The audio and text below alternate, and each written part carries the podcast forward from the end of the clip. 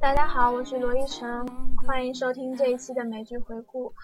节目。因为我之前学的原因，开了很长一段时间，然后有会有很热心的听众来问，是不是这个节目就就此就呃停播了，或者怎样？本来我是有那么一点点这种想法，但是后来觉得还是用的。嗯，支持觉得很感动，所以觉得节目还是要继续的做下去。但是很惭愧的是，我之前想的一些主题都没有时间去收集资料，所以，嗯，所以还是要回到嗯原本的老话题这个分句回顾上面。现在手头看的也还就只有《傲骨星》最新的一集，就是第三集。虽然说第四集马上就要出来了，这时候讲第三集好像就有点过时了。嗯，但是没办法，我觉得第三集还是挺有看点的。然后它整个剧情的处理手法，嗯，应该还是蛮新的，之前都没有碰到过，所以我还是想嗯拿出来和大家分享一下。这一集它是有一个啊一个很关键人物设置，我觉得很很妙。我们知道 Carrie 被保释了嘛，那在保释的期间，他要就是应该是定期的去接受啊接受一个保释官的一个审查，那这个保释官就是这一集的关键人物。剧情刚开始的时候，是他先是被 Carrie 进行审查，那他会问了 Carrie 很多，就是他关于他进来生活的方方面面很细节，你和什么人见了面，你有没有喝酒，啊，你的那个工作是不是顺利，有没有和自己的同事发生矛盾，等等这种问题，然后随着他的这个问题一步步的啊展开，那 Carrie 就开始回忆了他。啊，他之前就是发生的事情，他和克琳达之间的啊亲密关系，然后进而说是，嗯，他在啊目前这个呃律师事务所很混乱的一种状态，啊，他都在他脑海中都一一回顾了一下，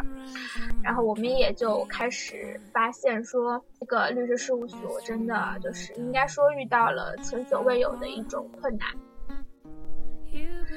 在这之后呢，除了 Carrie 之外呢，嗯，这个等于说这个审议官还见了嗯 Alicia 和 Diane。那他和 Alicia 的对话，我觉得还就是非常火药味非常足，因为他是问 Alicia 你。你之前见过什么人？但 Alicia 突然就是怎么说呢？心生一计吧，就他很聪明，他就想，他就想想把那个周检察官给拉进来，就说，就就说他觉得周检察官有在之前，呃，见面的时候威胁他。但是这个这个审议这个审议人明显是不想听到这些事情的，所以他有刻意回避。但是 A 姐就是步步紧逼，所以两个人之间你来我挡的这个，呃，这这这个这个互动，我觉得还非常的有意思。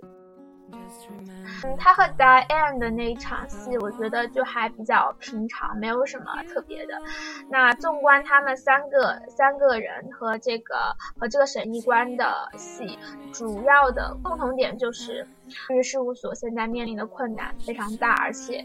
非常的困，非常的混乱。一方面是因为 Carrie 现在的情况非常的不妙，所以对于这个事务所的啊信誉来说是一个很大的影响。嗯，那他们就必须得开始着手去说服说服自己的客户留留在留在这里，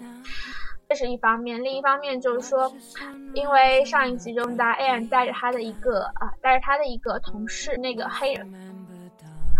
那个他们两个人就是也带了，等于说带了一批的那个自己的心腹和骨干来到来到 Alicia 这边的公司，所以。对于整个公司啊、企业文化呀，都有，觉得都会有一定的冲击和呃影响。而且人多了的话，原本的这个他们现在的这个办公地点就不够不够用，所以他们就要着手去寻找新的啊办公楼啊，那就会碰到说经费不足的问题，所以就是各种各样的问题，让他们就是非常的焦头烂额。那 Carrie 因为在他是在保释期间，所以也没有办法去接案子，所以他的一些案子必须得交由其他的同事来接。我觉得一定程度上来说，他会觉得自己有被慢慢的排排排排挤，也不说排挤吧，不说刻意的排挤，就慢慢的被推到了这整个的啊权力中心的外围，就是感觉他可能会觉得自己有被边缘化，所以在他和 A 呃 c l i n a 的那个床戏当中，我觉得他还是蛮脆弱的，不知道为什么，我就会有一种他他很脆弱的感觉。Mi ritornano di notte dei pensieri tutti miei,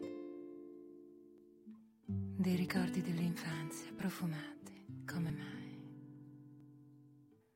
Io ricordo la mia scuola, la mia strada, la città e le canzoni che cantavo di Trenet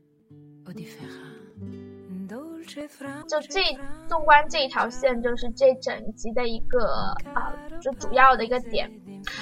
那另外的话还说，就是有一个，我算是有一个发现，也不算发现吧，就是有突然间就明白的事情，就是当剧情在播的时候，我就突然间觉得说，那 Carrie 这个案子，因为我们知道他的案子就开始就是莫名其妙，就是最开始的时候他是在停车场中被就是被警方然后就抓走了，然后之后一直就是不能够出来。而且我们虽，而且那个虽然就是说 k l i n a 她有就是听到了那个就所谓检方的证据，说 Carrie 当时确实有录音，证明他说了一些啊就是指导罪犯的话，但是关于这个证据的真实性到底是什么样，我们到目前都不知道，因为 Carrie 她坚决的否认说自己说过这样的话，而且根据我们的常理，Carrie 是一个很聪明的律师，他没有道理说会。不会，就是粗心大意到说，呃，在那个时候说那样不适宜的话，所以我们觉得说那个证据有可能是警方伪造的，但啊，所以。所以就给人感觉就是，如果你回想一下整个 Carrie 的这个案子，你就会觉得非常的莫名其妙，很多地方就是说不通又很含糊。那以至于后来我就突然想到说，Carrie 这案子根本就不是重点啊，重点是他为了，啊，重点是就背后的推手是周检察官，他为了他就是想用 Carrie 这个案子来影响 Alicia。这是我就是这一集看到差不多，呃三分之一的时候的突然就是明白了这件事情。那后来剧集也交代，就是 Alicia 自己也就是觉得也不说发现吧，可就越来越感觉说，Carrie 这个案子就是周检察官在针对自己，因为我们知道周检察官他马上要竞选了嘛，那。一直有，因为一直有传闻说 Alicia 要要去参选，那 Alicia 的那个高人气也是众所周知的，所以他会很害怕 Alicia 一旦参选的话，对自己会构成很大的威胁。嗯，所以他就选择先下手为强，他先既然 Alicia 就是身上他找不到什么把柄的话，他就把目光转转向了可能 Alicia 的人，那就是 Carrie，然后。把 Carrie 就是，也不说是我，我不能确定一定是栽赃 Carry，但是一定是抓到什么把柄，